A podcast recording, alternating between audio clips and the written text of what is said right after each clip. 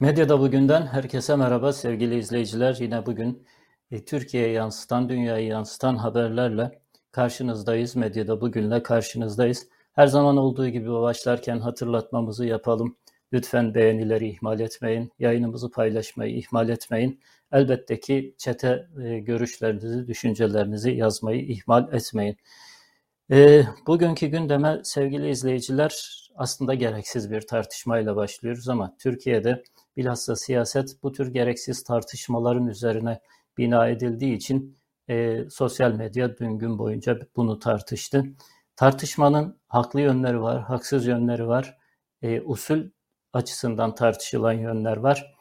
E, onu tartışacağız. Gülşen, Gülşen'in söyledikleri ve Gülşen'e jet hızıyla açılan soruşturma birinci gündem maddemiz olacak. Ondan sonra Sedat Peker var elbette gündemin en ağırlıklı parçası. Dün Adem Yavuz Aslan'ın nöbetçi editöründe e, ayrıntılı bir biçimde dinlediğiniz yorumları ben bugün biraz daha farklı bir açıdan bakmaya çalışacağım. Bir diğeri elbette ki her zamanki en ağırlıklı konularımızdan bir tanesi e, ekonomi. Ekonomi ile ilgili e, konuları irdeleyeceğiz. E, üst üste dolandırıcılık vakaları var. O dolandırıcılık vakalarının bir ortak paydası var. Çok kullanılan bir e, dolandırıcılık şekli var. Bugün onunla ilgili iki gazetede iki farklı çok çarpıcı örnek var. E, ona bakacağız ve başka kısa kısa medyadan haberlerimiz var. Üniversite öğrencilerini ilgilendiren yurt sorunuyla ilgili haberlerimiz var. E, diyelim ve hızlıca başlayalım. E, Özgür Ruh isimli e, izleyicimiz Levent Kenez'e ve bana e, selam göndermiş ama Levent Kenez başka e, işleri de olduğu için bu programa dün benim hatırım için katılmıştı ama çok yoğun ilgi gösterdiniz. E, ben kendisinden rica ettim. Haftaya çarşamba da yine katılacak. Normal şartlarda Mahmut Bey'le biz bu programı yapıyoruz biliyorsunuz. Ben izinde olduğumda o e, tek tabanca gitti. O izne gittiğinde de ben şimdi tek başıma yapmaya çalışıyorum. Evet Gülşen'le başlayalım. Gülşen son zamanların en e, tartışmalı e, şarkıcılarından bir tanesi. Sahnede söyledikleriyle, yaptıklarıyla, e, çoğunlukla da kıyafetleriyle e, gündem oluyor. E, biraz bunu bilerek yapıyor. Biraz hani reklamın iyisi kötüsü olmaz kafasında tartışmalı bir kişilik olarak kendi reklamını yapıyor. Kendi açısından baktığınızda biraz başarılı da diyebilirsiniz. Nihayetinde adından söz ettiriyor. En son sahnede söylediği işte İmam Hatip'te okumuş, İmam Hatiplilikten geliyor bu sapıklığı gibi bir cümleden dolayı e, AKP'liler, İmam Hatip cami, e, camiaları, İmam Hatip'in örgütlü dernekleri var biliyorsunuz ve sosyal medyadaki e, AKP'li e, troller elbette ki e, doğal olarak buna tepki gösterenler de var ama büyük bir kampanyaya dönüştürdüler ve çok kısa süre içerisinde Gülşen hakkında e, TCK'nın 226. maddesi yani halkı hem aşağılamak hem de kin ve nefrete sevk etmek gibi bir maddemiz var. Çok kullanışlı bir madde. İsteyen istediği her muhalifi bu şeyin içerisine sokabiliyor AKP. Bu e, parantez içerisine alabiliyor ve çok kolaylıkla mahkemenin huzuruna götürebiliyor.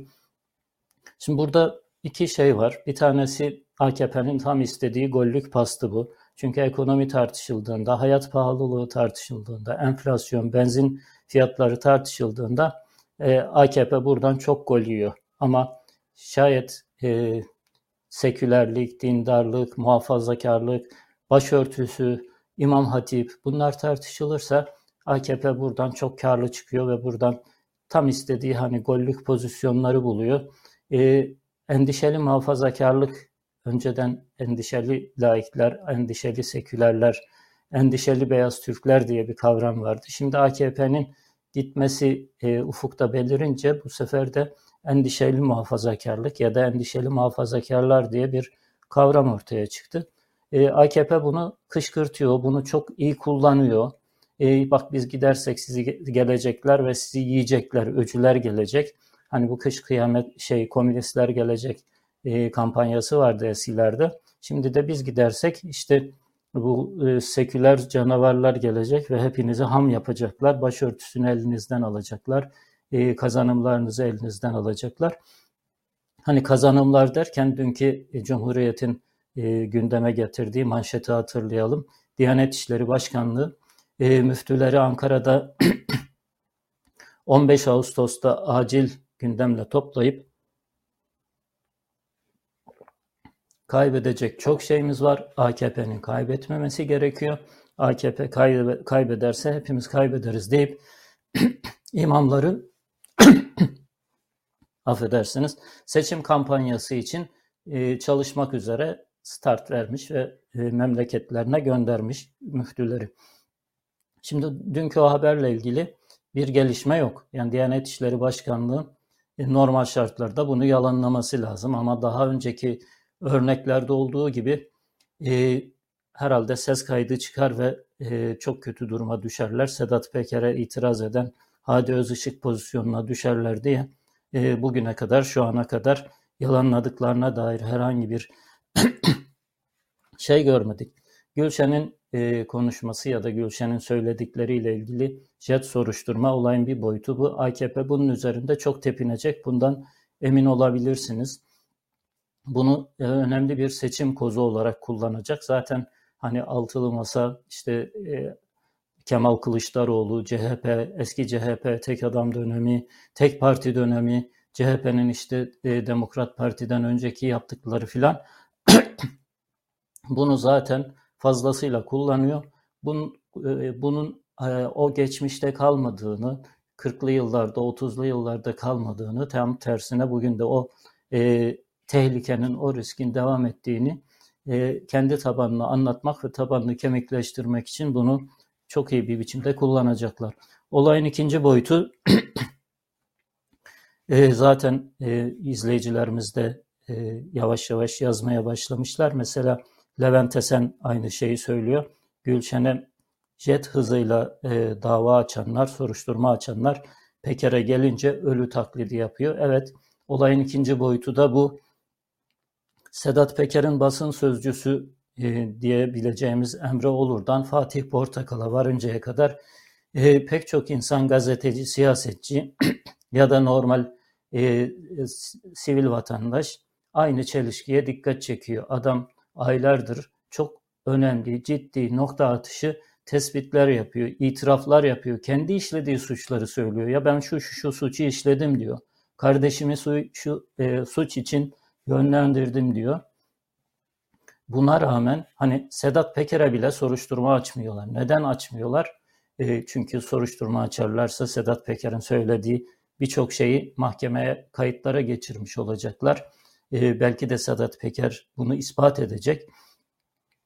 E, çok zor durumda kalacaklar. E, bunun için Sedat Peker'e sadece dolaylı yollardan darbe vurmaya çalışıyorlar. Herhangi bir soruşturma filan açmıyorlar. Olay e, gerçekten artık e, komiklik ötesini geçti. Çok trajik bir durumdalar. E, çok dramatik bir durumdalar. Adam bir taraftan saydırıyor, bir taraftan cevap bile veremiyorlar. Cevaplarını farklı yollardan veriyorlar. İşte o yollardan bir tanesi de Sedat Peker'in 25 e, yıldır, o kendisi sonra düzeltti galiba 65 yıldır diyor. 65 yıldır önce ailesinin sonra kendisinin oturduğu Beykoz'daki bir e, ikametgahına el koydular ve Milli Parklar İdaresi'ne e, devrettiler e, evini. E, medyada bu çok tartışıldı. Sedat Peker de çok öfkelendi. Daha önce bu eve baskın yapıldığı için bu evdeki baskında eşi ve kız çocukları rencide edildiği gerekçesiyle Sedat Peker zaten konuşmaya başlamıştı. En azından konuşmalarını o şekilde gerekçelendirmişti. Şimdi o ev, o baskın yapılan eve bir de çöktüler. E, pek çok e, gazeteci ya da e, normal insan e, bu olaya tepki gösteriyor ama asıl önemli olan Sedat Peker'in tepkisi. O tepkiye geleceğiz. Ama yine bir çelişkiye dikkat çekmemiz gerekiyor. Bakın size başka bir çökme hadisesinden bahsetmek istiyorum ben. Hani dün dediğim gibi e, sosyal medyada bu tür örnekler çok verildi ama daha büyük örnekler verildi. E, Adem Yavuz Aslan da bazılarını paylaştı. Ben daha çarpıcı, daha insani bir örneği paylaşmak istiyorum bu çökme hadiselerine. Şimdi Sedat Peker'e e, evine çöküldüğü için e, işte yani, e, Yılmaz Özdil'den Uğur Dündar'a kadar pek çok insan tepki gösterdi, pek çok gazeteci tepki gösterdi. Bakın bu fotoğrafta gördüğünüz kişi kim biliyor musunuz? 80 yaşındaki İzmirli bir vatandaş. İsmi Gürbüz Öztürk. 80 yaşında ve cezaevinde 10 yıl hapis cezası almış. Sebebi de şu ve bu sebep aslında daha dramatik bir şeye dönüşüyor. Bu kişi İzmir'de Gülen hareketine, Gülen cemaatine yakın olduğu belirtilen bir kişi ve evini bu cemaatin hizmet hareketinin vakıflarından bir tanesine bağışlamış. Bu tür bağışlar çok yaşanıyor. Şimdi bu kişinin ve eşinin çocukları yok. Biz bu evde ölene kadar oturalım. Öldükten sonra da zaten mirasçılarımız yok. Bu ev işte filanca vakfa devredilsin diye vakıfla bir mukavele yapmışlar. Vakfa bir bağış yapmışlar ama biz hayatta olduğumuz müddetçe biz bu eve otur biz bu evde oturmaya devam edelim. Öldüğümüzde vakıf gelsin bu evi alsın diye bir sözleşme yapmışlar, bir bağış yapmışlar. Son 15 Temmuz'dan sonra bütün o vakıflar KHK'larla kapatılıp vakıflara el konulunca vakıflara bağışlanan evler, yurtlar ya da paralar her şeye el konuldu. Bu kişinin yani Gürbüz Öztürk'ün eşinin 75 yaşındaki Ayla Öztürk'ün oturduğu eve de gelip el koydular. Şimdi düşünebiliyor musunuz? Hani normalde hiçbirisi hukuki değil, hiç, hiçbirisinin hukuk karşısında bir dayanağı yok. İnsan hakları karşısında bir dayanağı yok da hani bu hepsinin ötesinde bir şey ya. Yani normal bağış hukuku, vakıf hukuku açısından da baktığınızda ya zaten tek bir şartla bağışlanmış. Hayattayken biz oturacağız. Biz vefat ettikten sonra vakfın mülkiyetine geçecek bu ev demişler. Ama biz vakfı el koyduk bu evi boşaltacaksınız diye kadıncağızın evine polis gönderdiler. Kadıncağızı o evden tahliye ettiler. Asıl dramlar bunlar bakın. Sedat Peker, e, Sedat Peker'e de şayet bir e, mağduriyet yaşatılıyorsa elbette ki ona da hepimiz e, el birliğiyle ses çıkaralım. Ama e, Sedat Peker'e konuşurken Sedat Peker'in ki hani Sedat Peker bu evden belki 100 tane alabilecek e, maddi bir güce sahip. O maddi güce nasıl sahip olduğunu hepimiz biliyoruz. Böyle bir maddi güce sahip. Sedat Peker'e sahip çıkan, Sedat Peker'in mağduriyetini e, savunan, mağdur olduğunu öne süren isimlerin neredeyse hiçbirisi hani boydaklara sahip çıkmıyor. Adamların hali ortada. İpek'e, İpek Holding'in sahiplerine e, sahip çıkmıyorlar. İpek Holding'in annesinin oturduğu atadan dededen kalmış eve grayderlerle girdi Melik, Melik Gökçek değil mi? E, defalarca belki gittiği misafir olduğu bir evdi. E, kadıncağızı ilerleyen yaşlarında yanlış hatırlamıyorsam o da 70'li yaşlarda 70 küsur yaşlarında kadıncağızı evinden sökerek attılar. Pek çok şeylerine, e, fabrikalarına, işte madenlerine, e, şirketlerine el koydukları gibi oturdukları eve bile atadan dededen kalmış evlerine bile el koydular. Kadıncağızı dışarıda bıraktılar. Şayet bu ülkede adalet olsun istiyorsak, bu ülkede e, gerçek anlamda hukuk tesis olsun istiyorsak e, bu tür ayrımlar yapmadan, bu tür e, üç maymun rolleri oynamadan herkesin mağduriyetine sahip çıkmamız lazım e, diye düşünüyorum.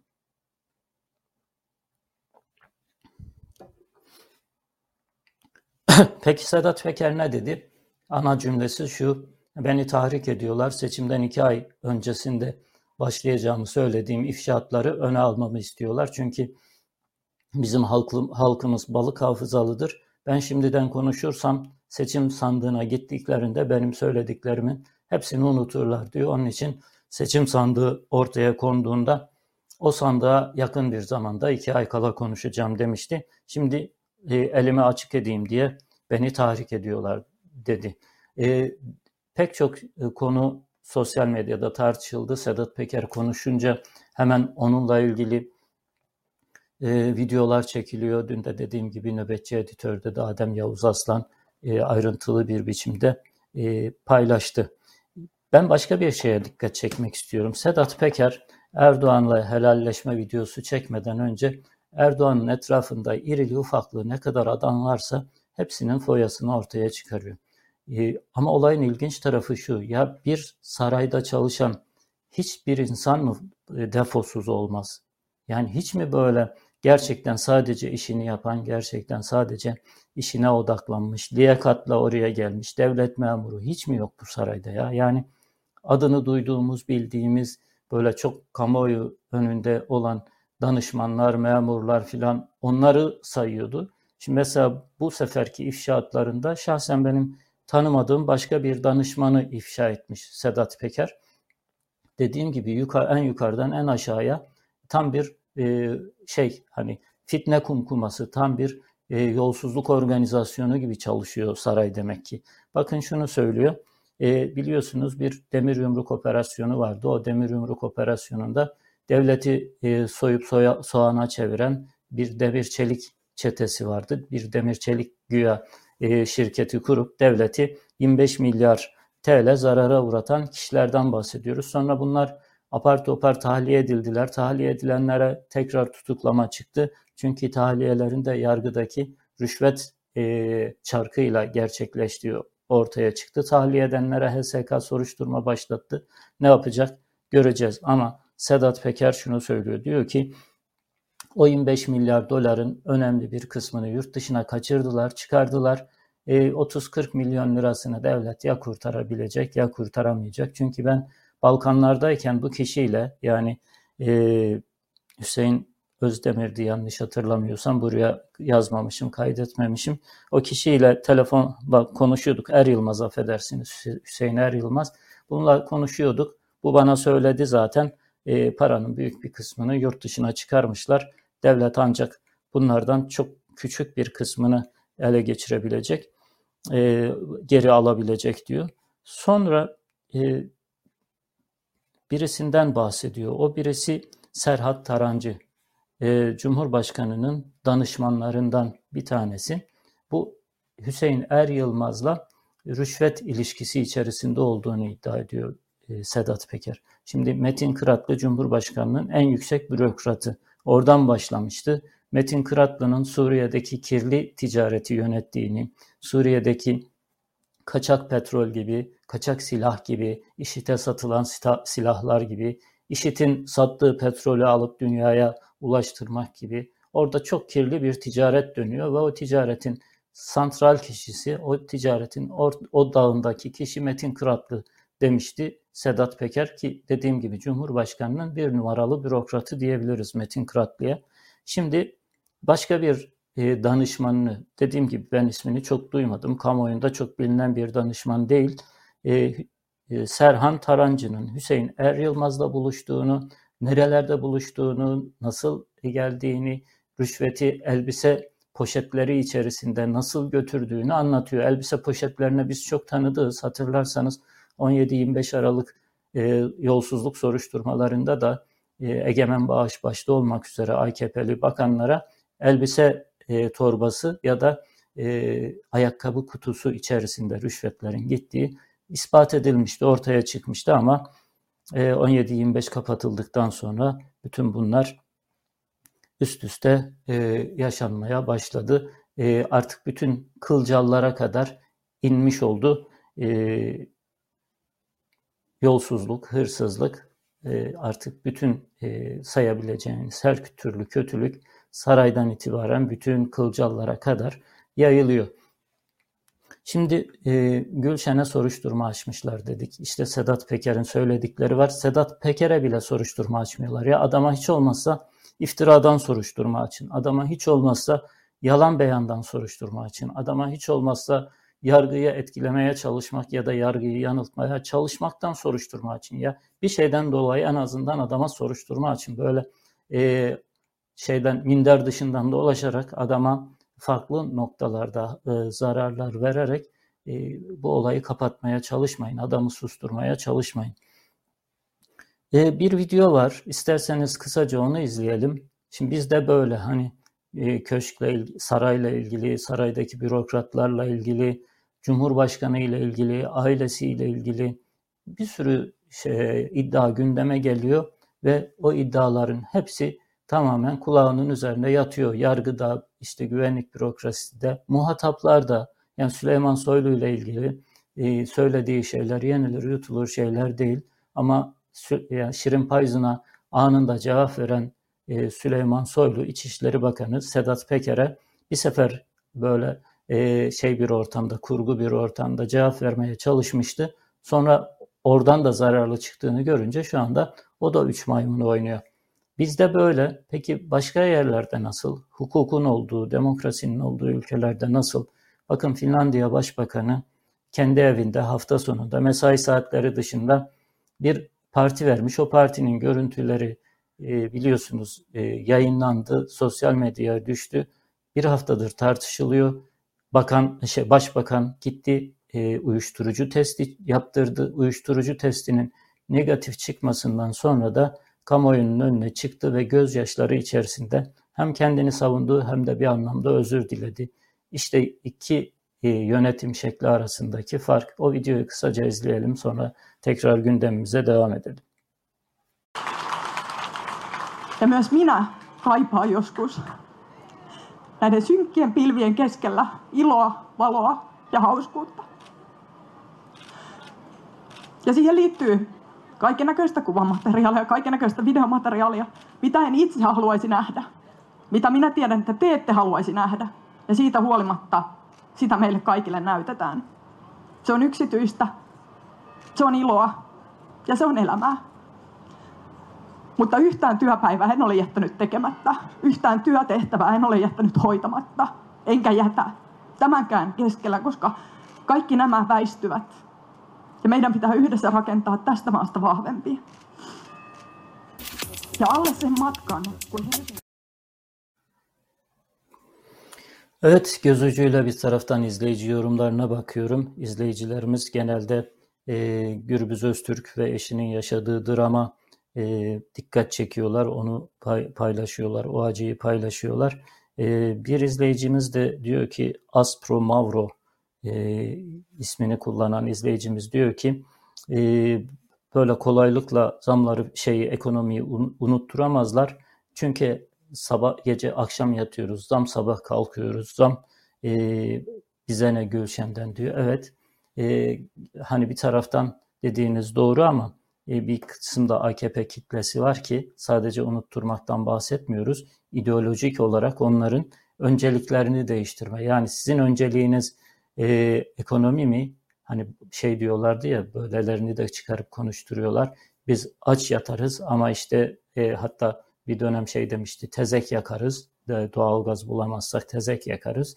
Ama işte, e, işte dinimizden, diyanetimizden vazgeçmeyiz. Din eşittir Erdoğan, din eşittir AKP gibi bir e, yanılgıyı artık en azından toplumda kendi tabanlarında bir kesime kabul ettirdikleri için Erdoğan gittiğinde din gidecek gibi bir algı oluşturmaya çalıştıkları için bir de tabii ki işte biz gidersek e, gelecekler imam hatiplere şunu yapacaklar, başörtülere bunu yapacaklar algısı oluşturdukları için e, bu tür şeyleri kullanacaklar. ne kadar başarılı olurlar zamanla göreceğiz ama en azından kendi tabanlarındaki kemik bir kitlede e, başarılı olacaklarını şimdiden öngörmek mümkün. E, ekonomiye geçelim. Hem ekonomi hem de Türkiye'nin yönetimiyle ilgili şeyler aslında e, bu paylaşacağımız e, küpürler ve gündemler. E, Sözcü gazetesinin bir manşeti var. Ağustos'tan Ağustos'a diyor. Bir yıl önce Erdoğan e, Ağustos ayında yaptığı bir konuşma var. Ağustos'la birlikte enflasyonda düşüş göreceğiz. Daha yukarı çıkması mümkün değil diyor. O dönemde Ağustos %19,25. Tam bir yıl önce Erdoğan bir konuşma yapıyor ve diyor ki Ağustos'ta e, enflasyonun düştüğünü göreceğiz. Artık bundan sonra yükselmesi mümkün değil. e, peki bu Ağustos'ta bir konuşma daha yapıyor Erdoğan. Ne diyor? Enflasyonun daha fazla yükselmesi mümkün değil. Artık enflasyonu daha aşağılarda göreceğiz. Peki şimdi enflasyon kaç? TÜİK'in rakamlarına göre 79,60. Bir yıl önceki Ağustos'ta kesinlikle artık yükselmeyecek. Hatta bu Ağustos'la birlikte düşüşü göreceğiz diyordu. Şimdi bir yıl sonra yine Ağustos yine konuşuyor ve yine enflasyon artık yükselmeyecek, düşecek diyor. E, gel de inan. Nasıl inanabilirsiniz? E, bir diğer haber Akit gazetesinden aldım. Dünyanın 10 büyük ekonomilerinden birisi olacağız diyor Erdoğan'ın konuşmasından başka bir bölüm. Bu e, cümleleri biz 2011'de, 2012'de, 2013'te duyuyorduk ve nispeten de inandırıcılığı vardı. Neden inandırıcılığı vardı? Bakın bir sonraki e, tabloda görebilirsiniz. 2015'te Türkiye G20 ülkeleri arasında 16. sırada ve işte ilk ona 5-6 ülke kalmış. İlk ona girebiliriz diye bir beklenti vardı, bir umut vardı ve Erdoğan bunu söylediğinde de insanlar ikna olabiliyordu, inanabiliyordu. Ee, arkadaşlar biraz hızlı mı gelse küpürler? Diğer küpüre geçeceğim çünkü ben. Evet bu 2016'daki küpür. Şimdi burada e, 2015'teki küpür Türkiye 16. sayı e, sırada. 2017'deki küpür ise e, Türkiye 21. sırada. 2021'de Türkiye 21. sıraya düştü ve artık bir G20 ülkesi değil. Ve gittikçe de ekonomisi küçülen, enflasyondan dolayı, e, istihdam oluşturamamasından dolayı, e, büyük ekonomik kayıplarından dolayı gittikçe daha küçülen bir Türkiye görüyoruz. E, kişi bazlı, kişi başına düşen milli gelirden pay da küçülüyor, gayri safi milli hasıla da küçülüyor. Her açıdan baktığınızda küçülen bir Türkiye var.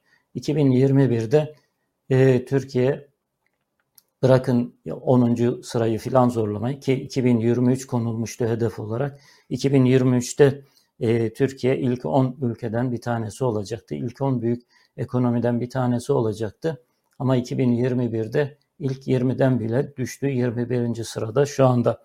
E, ama Erdoğan e, doğruları söylememeye devam ediyor. Hani daha önceki programlarda da e, dikkat etmişsinizdir. Hani Cumhurbaşkanına yalancı dememeye çalışıyorum ya da bir bakana herhangi bir kimseye de yalancı dememeye çalışıyorum. Hani birisine e, yalancı derken ya da bu tür nitele, nitelemeleri kullanırken e, çok böyle e, cimri davranmaya çalışıyorum. Böyle hani e, çalam atara her önüme gelene e, bu, bu kısım, bu tip nitelemeleri kullanmak istemiyorum ama yani dün yaptığı konuşmada ilk 10 büyük ekonomiden birisi olacağız diye bir cumhurbaşkanı konuştuğunda da ne yazık ki söyleyecek başka bir şey bulamıyorum. Çaresiz kalıyorum.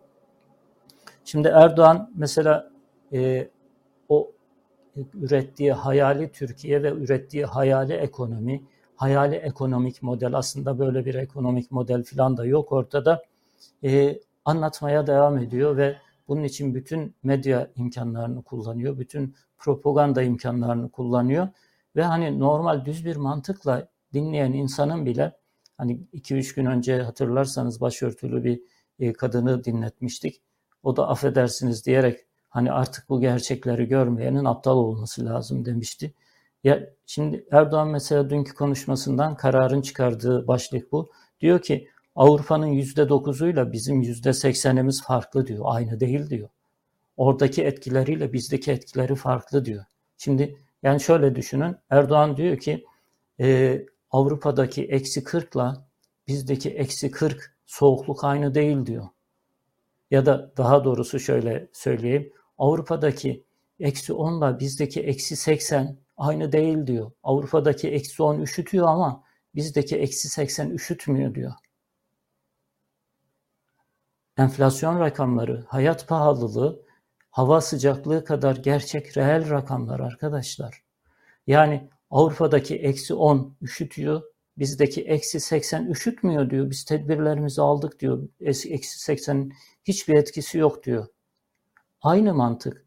Avrupa'daki %10 enflasyon farklı, bizdeki %80 enflasyon farklı diyor. Kaldı ki o bile %80 değil biliyorsunuz. %180 aslında.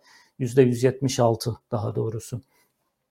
Şimdi böyle bir e, ekonomik e, model içerisinde şu anda e, Erdoğan e, apar topar seçime gidiyor. Benim tahminim Kasım ayında seçim yapacaklar. Kasım ayında büyük ihtimalle sandığı insanların önüne koyacaklar. Onunla ilgili bir küpür var ama onu paylaşmadan önce gene ekonomiyle ilgili Dünya Gazetesi'nin e, manşetini e, paylaşayım. Sonra hem diğer konuya hem de ekonominin son küpürüne geçmiş oluruz.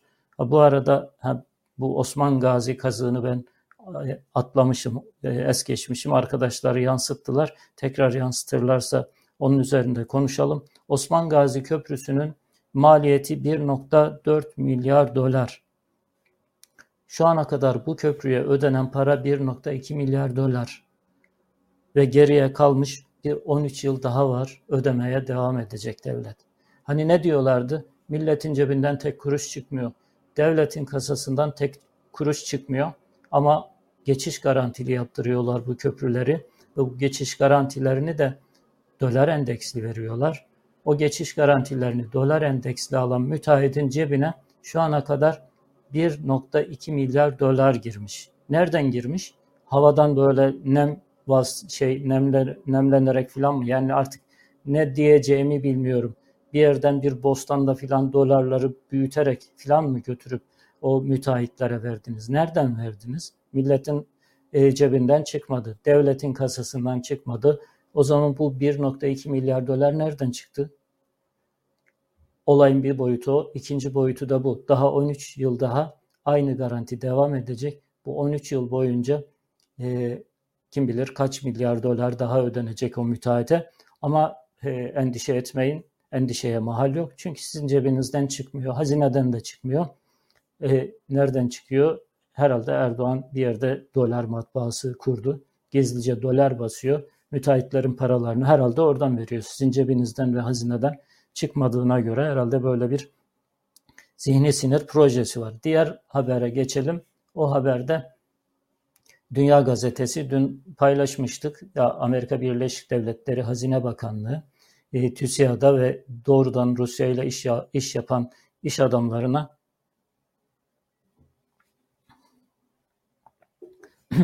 bir mektup göndermiş ve o mektupta bir anlamda tehdit etmiş. Hani Rusya ile iş yapan, Rusya'ya konulmuş yaptırımları delen bütün herkesi gözlüyoruz biz. Bunun bakın size de faturası çıkar. Tıpkı 17-25 olduğu gibi tıpkı İran ambargosunu delmek gibi. Bundan dolayı iş dünyasında ve TÜSİAD'da bir tedirginlik var. Bir panik havası oluşmuş. Dünya Gazetesi de onu manşetine çekmiş. Ee, bir diğer ekonomi haberi, son ekonomi haberimiz ama aynı zamanda politik haberlere giriş yapalım bununla. Ee, 30 milyar dolar dolar 30 milyar TL'lik icra borcunu hükümet üstlenecek. Vatandaşın 30 milyarlık icraya düşmüş borcunu e, hükümet ödeyecek, devlet ödeyecek. E, bu, bu haber aslında seçimin işaret fişeği bence. E, neden seçimin işaret fişeği? Çünkü bu e, kredi kartı borçları ya da işte e, diğer alacaklardan dolayı e, temerrüde girmiş, borcunu ödeyemeyen bir kısır döngü içerisinde bunalan insanlar 2009'da yerel seçimlerde AKP'ye bir ders verdiler. AKP %38'e kadar düştü. Çünkü öncesinde de böyle birikmiş borçlar vardı ama Erdoğan yapmasalardı Kartzede diye bir şey bilmiyorum, ben öyle bir şey kabul etmiyorum filan diyordu. O yerel seçimler, bu son yerel seçimlerden önceki en büyük yenilgisiydi AKP'nin. Ondan sonra apar topar e, paniğe kapıldı ve Erdoğan bazı şeyleri düzeltmeye çalıştı. Şimdi o hatayı bir daha yapmamak için seçimden önce bu birikmiş borçları devlete yıkacak. 30 milyar TL'yi devlet ödeyecek. Peki vaktinde yapılacak bir seçimde bu 30 milyarın bu ödenmiş, silinmiş borcun bir faydası olur mu? Bugünkü ekonomik ortamda bir yıl sonra bu 30 milyar tekrar birikecektir. Bu 30 milyar tekrar insanların önüne bir dağ gibi aşmaları gereken, halletmeleri gereken büyük bir sorun olarak yeniden önlerine dikilecektir. Bugün bu 30 milyar TL'yi öderse Erdoğan seçimde ona hiçbir faydası olmayacak. O zaman demek ki e, şayet bunu gerçekleştirirlerse yani şimdilik bir vaat olarak ortada ama bütün yandaş medyaya dağıttıklarına göre demek ki ciddi bir e, ihtimal. E, bunu ödedikten sonra birkaç ay içerisinde seçime gitmek zorundalar. Bu da Kasım ayı gibi görünüyor benim tahminim artık Kasım ayında seçim yapabilirler. Bir de 2002 yılındaki AKP'nin seçildiği 3 Kasım seçimlerine atıf yapıp kendi tabanlarında böyle bir e, algı böyle bir e, nostaljik durum da oluşturmak isteyebilirler ama onlar bir tarafa en önemli şeylerden birisi işte ekonomide suni bir yapay bir cennet oluşturmaya çalışıyorlar. Suni bir rahatlama e, gerçekleştirmeye, onu sağlamaya çalışıyorlar. Onu azıcık başardıkları anda seçime gidecekler. Çünkü onu uzun süre sürdürebilmeleri mümkün değil. Bu gemiyi tekrar suya indirebilmeleri mümkün değil. Sadece bir iki kova su dökecekler ve ha bakın su gelmek üzere, suya inmek üzereyiz filan diyecekler. Onun için ben seçimin tarihinin yaklaştığını düşünüyorum. Ee, imamların, müftülerin filan da e, defansa çağrıldığını e, göz önünde bulundurduğumuzda seçim tarihinin çok e, uzak olmadığını düşünüyorum ben. E, bir okurumuz bağımsız düşünce diye e, bir izleyicimiz affedersiniz ben gazetecilikten kalma şeyle hep okur diyorum. Temmuz ayında hazine borcu 190 milyar TL arttı. Toplam borç 3.6 trilyon TL oldu. Bir o kadar da yap işlet devret borcu var diyor. Ee, yani ya, hani önceki günkü şeylerde gazete küpürlerinde Yeni Şafak'ın bir şeyini manşetini okumuştum hatırlarsanız. Ee, işte devlet e, para bulmakta sıkıntı yaşamıyor. Para bulmakta sıkıntı yaşamazsınız tabii ki. Tefeci faizi ödeyerek iç piyasadan ve dış piyasadan borçlanmaya devam ederseniz CDS priminiz %800 olursa e, e, bu, bu kadar riskli borçlanan bir ülke olarak tefeci faizi öderseniz elbette ki e, borç bulmakta zorlanmazsınız ama borcunuzu ödemekte zorlanmaya başladınız ne yazık ki. E, evet sevgili izleyiciler bir diğer önemli konu başlarken söylemiştim. Bir dolandırıcılık hikayesi aslında. E, bugün iki farklı gazetede iki farklı olay var. E, son yılların en işleyen, en işe yarayan dolandırıcılık şeklini yine birileri kullanmışlar ve kullanmaya devam ediyorlar. Onlarla ilgili iki tane haber. Bir, tanesi ünlü mimar, Mimarlık Vakfı'nın da başkanı e, iki haftada 9 milyon lirasını dolandırıcılara teslim etmiş Bülent Ceylan. E, telefonla yapılan bir dolandırıcılık ve bu dolandırıcılığın dayandığı noktada her zaman olduğu gibi FETÖ soruşturmaları. Telefonla arayan kişi işte Beşiktaş Emniyetinden FETÖ soruşturmaları masası amiri e, sizin isminizde FETÖ soruşturmalarına geçiyor vesaire filan. Hep o hikayeyi anlatıyorlar ve 71 yaşındaki Mimarlık Vakfı Başkanı'ndan 2 haftada 9 milyon TL'sini çalıyorlar. E bir başka FETÖ hikayesi e, seni FETÖ'cü diye e, şikayet ederim. Seni ve aileni FETÖ'cü diye şikayet ederim. E, kurnazlı e, mi, o haberde şöyle İstanbul'da sevgili şiddeti ve tehditi mahkemelik oldu. E, stajyer mimarlık yapan ZA eski sevgilisi Nail Bey'i şikayet etmiş. Şikayetin konusu şu, tehdit, şantaj, şiddet ve bir de şu, diyor ki şayet e, dediklerimi yapmazsanız senin ve ailenin FETÖ'cü olduğunu e, ihbar ederim. Böyle bir ihbarla karşı karşıya kaldığınızda zaten hayatınız sönüyor. Geçen bir hikaye, geçen hafta bir hikaye dinlemiştim. Çok böyle kökten e, AKP'li siyasal İslamcı bir adam 6 ay hapis yatmış. Çevresinde bunu anlatıyor, anlatmış ve anlatan yani birinci ağızdan dinleyen birisinden duydum. Demiş ki sakın hani herhangi bir şekilde adınız geçerse e, kurtulacağınızı düşünmeyin. Ben bile 6 ayda zor kurtuldum. Çünkü yani herkesin tanıdığı, bildiği siyasal İslamcı bir adam kendisini kurtarması 6 ay sürmüş. Yani birisine bu e, şeyle tırnak içerisinde FETÖ'cü damgasını vurduğunuz zaman adamın hayatı kayıyor. Onun için şu anda en güzel dolandırıcılık şekli bu. Peki bu dolandırıcılığı en iyi kim uyguladı? Dediklerimi yapmazsanız hepinizi FETÖ'cü ilan ederim. Beni başkan yapmazsanız hepinizi FETÖ'cü ilan ederim. Varlık fonu e, e, yoluyla bütün ülkeyi benim şahsi şirketim gibi yönetmeme izin vermezseniz hepinizi FETÖ'cü ilan ederim. İstediğim yetkileri bana vermezseniz, tek adam haline getirmezseniz hepinizi FETÖ'cü ilan ederim. Cezaevlerinde yüz binlerce insan var. Bir tane daha fazla olur, bir tane daha eksik olur. Hiç fark etmez. Bu usulü Türkiye'de kim ihdas etti, kim en çok kullandı? Elbette ki Erdoğan. Böyle diye diye insanları bununla tehdit ede ede kendi tek adam rejimini kurdu, kendi diktatoryasını kurdu ama hepsinden önemlisi kendi paralel hazinesini kurdu, kendi paralel devletini kurdu. İnsanlar hani hep aynı gemideyiz filan da insanlar gemide filan değil. İnsanlar şu anda e, batmış geminin tahtalarına tutunarak hayatta kalmaya çalışıyorlar. O ise e, lüks yatında hayatına devam ediyor. Geleceğini e, planlamaya devam ediyor. Bu şeyi yani o FETÖ ibareli, FETÖ e, merkezli dolandırıcılıklarla önümüzdeki günlerde çok daha fazla karşılaşacağız. Yani bunun o kadar çok örneği var ki işte Taha Akyol gibi e, duayen bir gazeteci bile aynı tuzağa düşmüştü hatırlayın. Bu tuzağa düşmeyen kimse yok çünkü dediğim gibi yani CİMER'e bir e, dilekçeye bakıyor ya da savcılığa bir dilekçeye bakıyor. E, böyle bir suçlamayla karşı karşıya kaldığınızda kendinizi kurtarma şansınız yok. Onun için işte başlarken söyledim 80 yaşındaki bir adam sırf evini bir vakfa bağışladığı için 10 yıl hapis cezası almış ve o eve el, el koyup 75 yaşındaki eşini sokağa atmaya çalıştılar bu ülkede. E, bir diğer vurgun haberi, bir diğer yolsuzluk haberi. İsterseniz e, onu e, anlatayım bu, ama bu arada e, biraz hem soluklanayım hem de mesajlarınıza bakayım. E, mesela Gülsüm Nalici diyor ki e, vay be biz akşam yiyecek düşünüyoruz. Adamlar adamların milyonları gidiyor.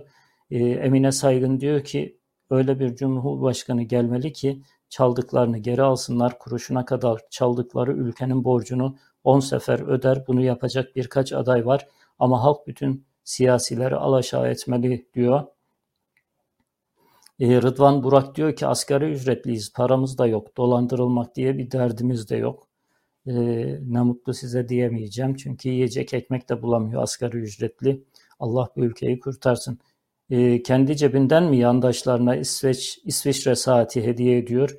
1700 euroya diyor. Biliyorsunuz e, daha önce gündeme geldi. Sonra AKP yalanlamaya çalıştı. Mesut Yılmaz bir e, sanki ters manyel yaptı ve saati paylaştı işte dualarla, bayraklarla filan. Erdoğan imzalı e, şeyi Erdoğan'ın kendisine hediye ettiği e, saati paylaşınca biraz o saat meselesi e, AKP'lilerin yalanladığı gibi olmadığı ortaya çıkmış oldu. 1700 euroya e, saat yaptırıp AKP'lilere hediye ediyor Erdoğan. Bunun paraları nereden çıkıyor? E, o işte Erdoğan'ın bir bostanı var dedim ya orada dolar bitiyor. O dolar ya da euro bitiyor. O dolarları hasat edip edip ödüyor. Siz rahat olun. Yani e, bu yap işlet devlet modelinde olduğu gibi sizin cebinizden para çıkmıyor. Devletin kasasından da çıkmıyor. Erdoğan bir e, makine yapmış ya da bir bostan e, türü bulmuş. Oradan dolar ve euro e, hasat ediyor ve e, rastgele dağıtıyor insanlara. Siz rahat olun. Evet Mesut Özil diye düzeltiyor Zeynep Hanım. Herhalde ben farklı bir şey mi söyledim? Yayın heyecanı içerisinde bazen dilimiz sürçüyor. Bazı şeyleri e, söylemekte e, zorlanıyoruz ya da belki e, farklı kelime olarak ifade edebiliyoruz. E, elbette ki böyle kurumsal dolandırıcılıklar filan e, de e, almış başını gitmiş olduğu gibi dün de bir birkaç haberi paylaşmıştık. Hemen hemen her gün e, gazetelerin birinci sayfalarında e, bir kısım dolandırıcılık haberleri var. E, bu iş için kafasını yorduğu kadar şu bizim e, toplumumuz e, başka şeylere kafasını yorsaydı herhalde şu anda biz Almanya'yı, Amerika'yı, Japonya'yı falan çok geride bırakmış olurduk. TikTok'ta dilencilik, hani sosyal medya dilenci, dilencilik de çağa ayak uyduruyor. Dilencilik de şeyini buluyor, e, kendi e, yolunu buluyor ve o yoldan yürüyor. TikTok üzerinden dilendi, dilenci, dilencilik yapmak üzere e, TikTok kanalları açılmış. E, bunu e, hani öylesine e, kısa bir haber olarak söyleyip geçmiş olayım. Başka bir habere, medyadan bir haber. e, Kısa Dalga isimli internet sitesinde yayınlanan bir e, yazıyı paylaşmıştım sizinle. Ekonomist Erdoğan başlıklı yazıya erişim engeli geldi. Erişim engelinin sebebi mahkeme e, özel kalem müdürü Cumhurbaşkanı Erdoğan'ın özel kalem müdürü Hasan Doğan'ı haklı görmüş ve bu yazının yazı için erişim engeli getirmiş. Peki yazıda ne geçiyor, geçiyordu? Yani Hasan Doğan'a bir e, küfür mü vardı, hakaret mi vardı? Hayır. Hatırlarsanız o yazıyı hatta biz e, kapak başlığı da yapmıştık. Erdoğan'a gerçeği söylemek yasak. Erdoğan'ın etrafında Erdoğan'a ekonomik realiteleri söyleyen ya da başka konulardaki gerçekleri söyleyenlerin hayat hakkı yok. E, hatta bakanlar bile Bakanlar Kurulu toplantısına girmeden önce Fuat Oktay'a bazı şeyleri söylüyorlar.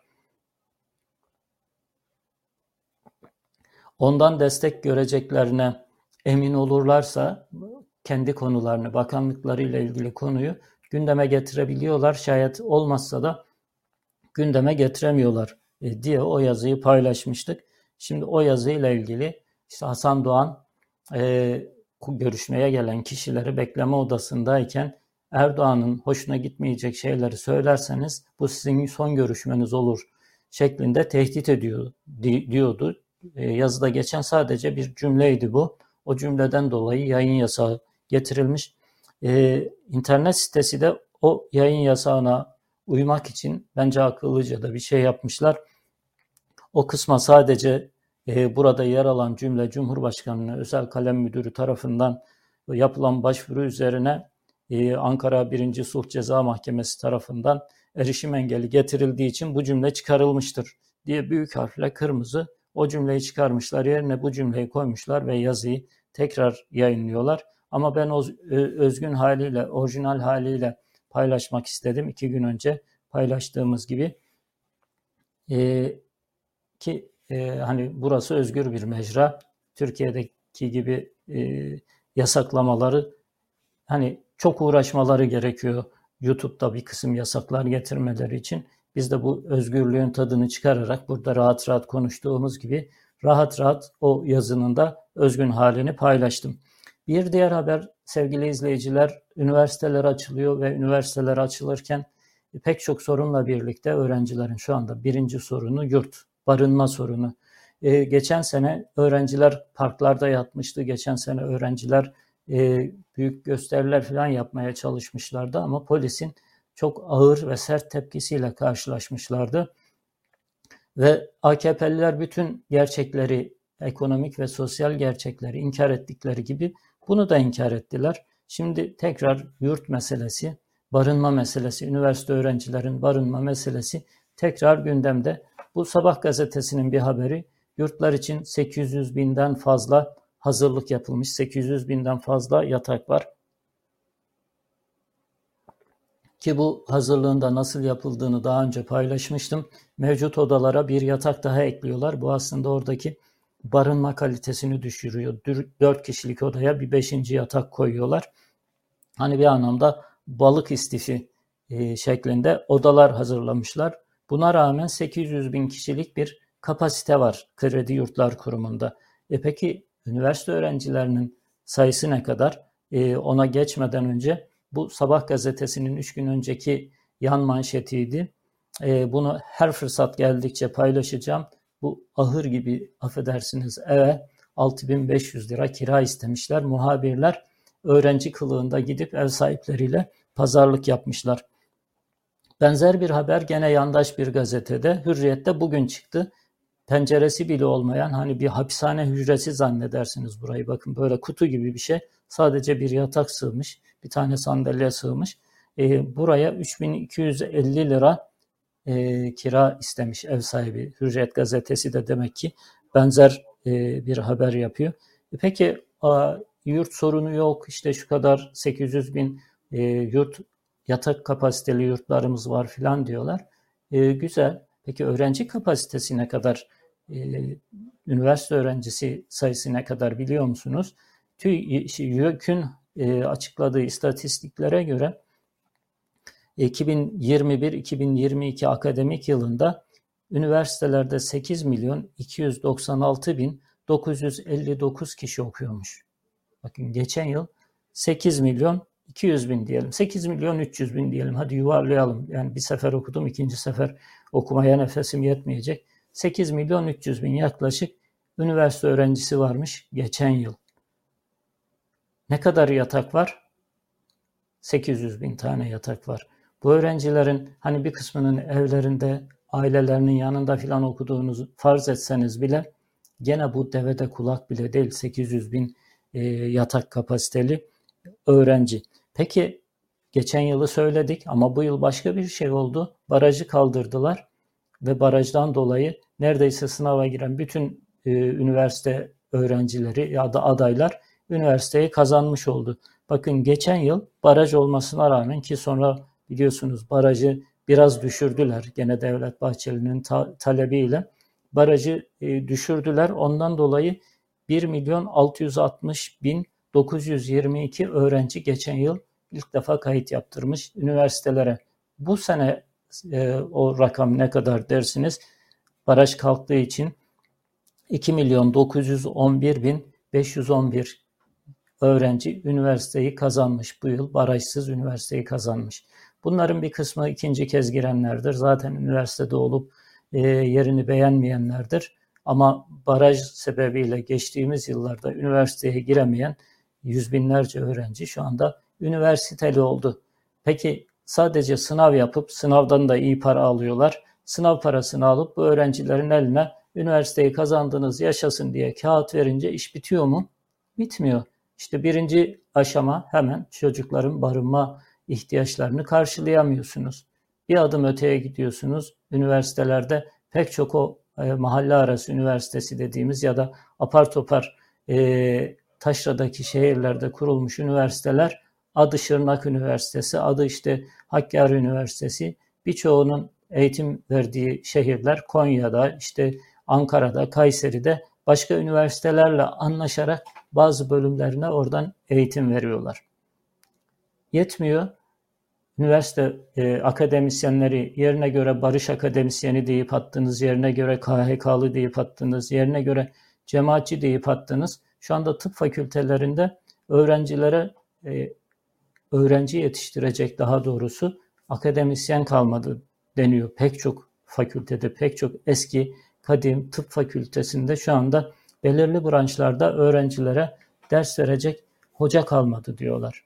E, istediğiniz kadar şeyi e, barajları kaldırın, istediğiniz kadar öğrencilerin eline, gençlerin eline üniversiteyi kazandın belgesi verin. Hiçbir ihtiyacını karşılayamıyorsunuz. Hoca ihtiyacını, barınma ihtiyacını karşılayamıyorsunuz. Üniversitelerin pek çoğunun amfi ihtiyacı var. Pek çoğunun eğitim araç gereç ihtiyaçlarını göz, e, şey yapmıyorsunuz, yerine getirmiyorsunuz. Bunun üstüne bir de birçok e, mahalle arası e, vakıf üniversitesine izin veriyorsunuz. İşte e, arada sosyal medyada görüyorsunuzdur. E, İstanbul'un böyle ara sokaklarında e, kebapçının üstünde üniversite ya da fırıncının e, yanındaki binada üniversite. Bakıyorsunuz sadece bir tabela e, ve adları üniversite. Onlar da e, çocuklara üniversite kazandınız diye kayıt yapıyorlar. Sonra da e, onlara üniversite diploması veriyorlar e, ve şayet bu AKP düzeninde öyleydi. AKP'li bir şey bulurlarsa, e, dayı bulurlarsa devlette işe giriyorlardı. Yoksa başka şekilde iş bulmaları da mümkün değil. Son haberimiz sevgili izleyiciler gene e, hem ekonomik hem sosyal bir haber, sosyoekonomik bir haber. O da biliyorsunuz promosyonlarla ilgili maaş promosyonları, emekli maaş promosyonları. Onlarla ilgili haberlerim gündeme geldikçe sizinle paylaşıyorum. E, iki gündür e, çok yoğun bir biçimde polislerin mağduriyeti tartışılıyor. Şimdi pek çok kurum, Adalet Bakanlığı ya da Açık Öğretim Fakültesi bankalarla gidiyor, pazarlık yapıyor. Neden yapıyorlar? Çünkü bankalar şu anda kar rekorları kırıyor. Yani %707 yıllık %707 kar eden banka bile var. Ortalaması %400. Yani az eden, çok öden ortalama alıyor, alınıyor. E, istatistiklere göre %400 ortalama karı var bankaların. Maaşların ödendiği bankalarla gidip kurumlar pazarlık yapıyorlar ve e, çalışanlarına birazcık daha maddi kaynak sağlamaya çalışıyorlar. Bunun da adı promosyon. Emekliler de bunu yapmaya çalışıyor. Çalışanlar da. Şimdi Emniyet Genel Müdürlüğü'nün yaptığı bir şey var. E, anlaşma var. Bu nasıl bir anlaşmaysa e, tam bir hani kölelik düzeni anlaşması gibi bir şey. E, bilhassa Murat Bakan CHP milletvekili e, polislerin bu e, sıkıntılarını gündeme getiriyor. Hem sosyal medyada hem de televizyonlara ya da YouTube kanallarına e, katılarak bu şeyi gündeme getiriyor.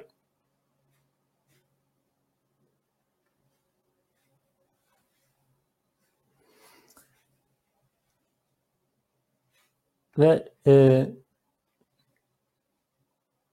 şöyle bir çelişki var. O çelişkiyi e, önümdeki bilgisayara bakarak okuyayım isterseniz. E, mesela Anadolu Üniversitesi 3300 tane şey var. E, 3037 tane affedersiniz personeli var ve bu personel için 41.500 lira promosyon almış. Ama Emniyet Genel Müdürlüğü'nün 330 binden fazla personeli var ve bu personele e, sadece 10 bin lira, 10 bin lira civarında bir promosyon almışlar. Ve bu promosyonu da 5 yıla yayıyorlar ve aylık taksitler halinde. Her ay 300 lira ödeyecekler, her ay 300 lira ödeyecekler. E, Emniyet Teşkilatı, bu teşkilat içinde çalışan insanların kurduğu şey, sendikada e, bir şey söylüyor, şunu söylüyor. Neden biz yargıçların aldığı kadar promosyon almıyoruz? Neden Anadolu Üniversitesi'nde çalışanlar kadar promosyon almıyoruz? Ve neden bizimki 5 e, yıl, onlarınkisi 3 yıl?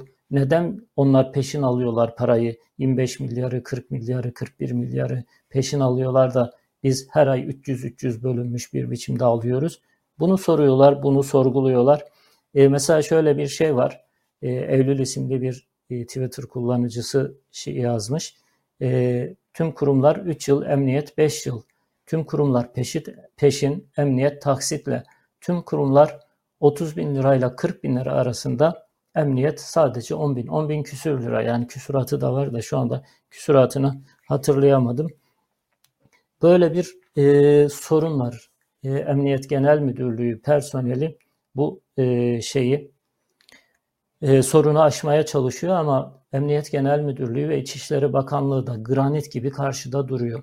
Peki niye böyle yapıyorlar? Yani neden personellerinin motivasyonunu artırıcı, çalışma azmini artırıcı ki en zor şartlarda çalışan e, kamu personeli polisler diyebiliriz. Yani hem isterseniz e, terörle mücadele deyin hem muhatap oldukları kesim olarak suçluları söyleyin. Hani elbette içlerinde şu anda çok fazla suça bulaşmış filan insanlar var. Onlar da e, yerine geldiği zaman, denk geldiği zaman e, deşifre ediyoruz, söylüyoruz. O ayrı ama öbür taraftan da hani bileğinin hakkıyla ekmeğini kazanmaya çalışan ve riskli bir görev yapan insanlar var. Hepsi bir tarafa. Bu insanlar da kamu personeli, diğerleri de kamu personeli. Neden bunların mağduriyeti giderilmiyor? E, CHP'li Murat Bakan'ın iddiası İçişleri Bakanlığı ve Emniyet Genel Müdürlüğü e, yöneticileri bankalardan farklı promosyonlar alıyorlar. Kendilerine dönük promosyonlar alıyorlar. O, o pazarlık güçlerini kendi iş, iş, e, ihtiyaçları için kullandıklarından dolayı personele e, personelin hakkından alıyorlar. Bu nedir? Lüks makam arabaları ya da lüks makam odalarının tefrişatı gibi bir kısım şeyleri bu bankalara yaptırıyorlar e, ve e, ondan dolayı personellerinin alabileceği promosyonu e, çok daha cüzdisini, dörtte birini, beşte birini neredeyse emniyet personeli diğer kamu görevlilerinin aldığının dörtte biri, beşte biri kadar e, promosyonu ancak alıyor. Son dakika bir haber var e, sevgili izleyiciler. E, onu sizinle paylaşayım. İbrahim Tatlıses Bodrum'da bir trafik kazası geçirdi. Araç içerisine sıkışan Tatlıses'i kurtarma çalışmalarının e, devam ettiği öğrenildi. Araçta en küçük kızı Elif'in de bulunduğuna dair haberler var. E, edinilen bilgiye göre sabah saatlerinde Bodrum Yalıkavak yolu üzerinde aracıyla seyir halindeyken İbrahim Tatlıses bir kaza geçirdi ve e, yaralandı. İbrahim Tatlıses'i kurtarmak için bölgeye çok sayıda e, kurtarma ekibi gönderildi. E, aracın bir uç, aracın uçurumdan aşağıya yuvarlandığını ve bundan dolayı kurtarma çalışmalarının da zorlukla e, sürdürüldüğünü söyleyelim. E, evet e, sevgili izleyiciler bugünkü bültenimizi de burada noktalayalım. Bu son dakika haberiyle noktalamış olalım. E, lütfen kanalımıza abone olmayı ihmal etmeyin. Beni izlediğiniz için bana e, yorumlarınızla, beğenilerinizle, paylaşımlarınızla katkı sağlayıp güç verdiğiniz için hepinize teşekkür ediyorum. Kanalımıza abone olun, bildirimleri açın ve yarın sabah aynı saatte e, başka kimseye söz vermeyin. Mehmet Ali Birant öyle derdi. E, yarın sabah tekrar görüşmek üzere. Hepinize iyi günler diliyorum. Hoşçakalın.